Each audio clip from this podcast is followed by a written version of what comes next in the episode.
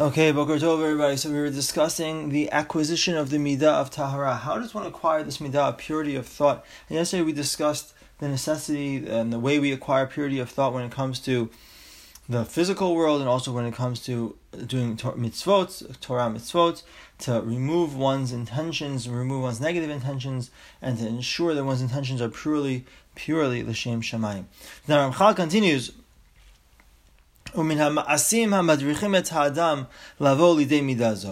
So some of the actions that will guide a person towards this midah, meaning something that a person can do to help him acquire the purity of thought when it comes to the fulfillment of the mitzvot, hu hahazmana ledivrei ha'avodah v'hamitzvot.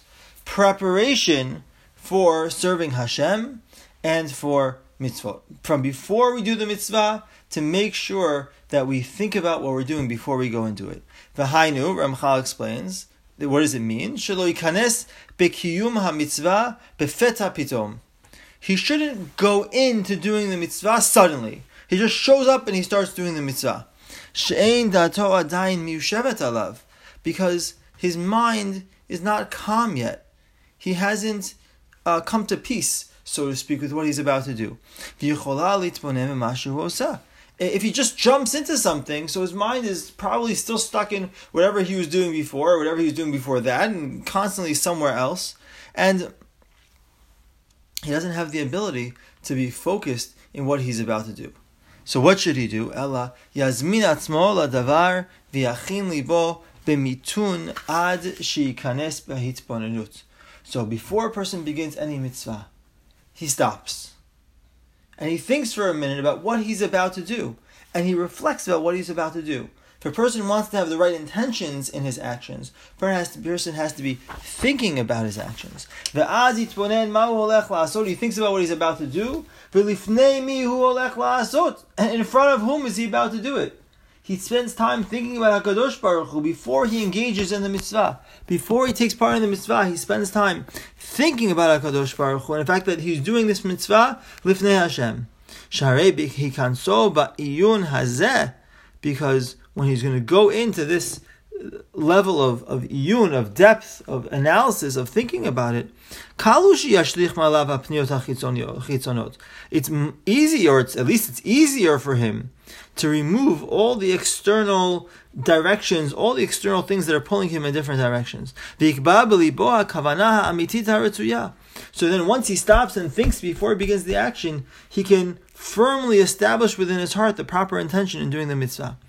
The tireh, you should see, Shachasidim Harishonim, the earlier, very pious people, Hayu Shohim Sha'a Achat Kodem Tefilatam. They would wait one hour before they would pray. Ve'achar kach mitpalalim. And then they would go into the tefillah, which is probably part of the reason why today we have the Psukei de Zimra before we enter tefillah, because that gives us a chance to think a little bit about what we're about to do, to think about HaKadosh Baruch Hu before we enter in the, in the tefillah. Kadesh yichavnu libam lamakom, in order so they can direct their heart towards HaKadosh Baruch Hu. So before they would pray, they would spend an hour thinking about what they're about to do. They weren't wasting their time for an hour. They were directing themselves, they were focusing themselves. And they were preparing their hearts for tefillah. For the tefillah that they were supposed to pray. So they removed all the foreign thoughts umitzmalim. And then they would be filled with the proper fear and love of HaKadosh Baruch Hu. Ve'omer, he quotes the pasuk in Iyov, imata chinota libecha, if you have prepared your heart, kabecha. And then you can go and spread out your hands to HaKadosh Baruch Hu in tefillah.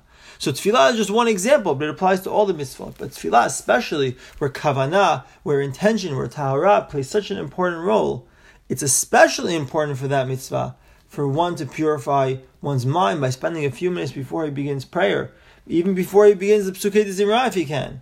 to spend some time just focusing on what he is about to do and in front of whom a person is praying, or even before a person begins the Amidah, just to spend a second thinking about the fact that he's Omed Lifnei Kadosh Baruch Hu, Da Lifnei Mi Ata know in front of whom you pray. Shiviti Hashem Negdi Tamid, I place Hashem in front of me always. Many Siddurim have those words, Shiviti Hashem Negdi Tamid, on the top. Because when a person focuses on what he's doing, focuses on Hakadosh Baruch Hu, so that allows him to better do the mitzvah. And this applies to any mitzvah that a person does. When a person focuses on what he's about to do and focuses on the fact that he's doing it in front of Hashem, that completely changes the mitzvah, completely changes the character of the mitzvah. And it happens to be this idea of preparation, this idea of setting aside time for preparation, is not just when it comes to particular mitzvah, but the, the most uh, obvious application of this when it comes to Shabbat.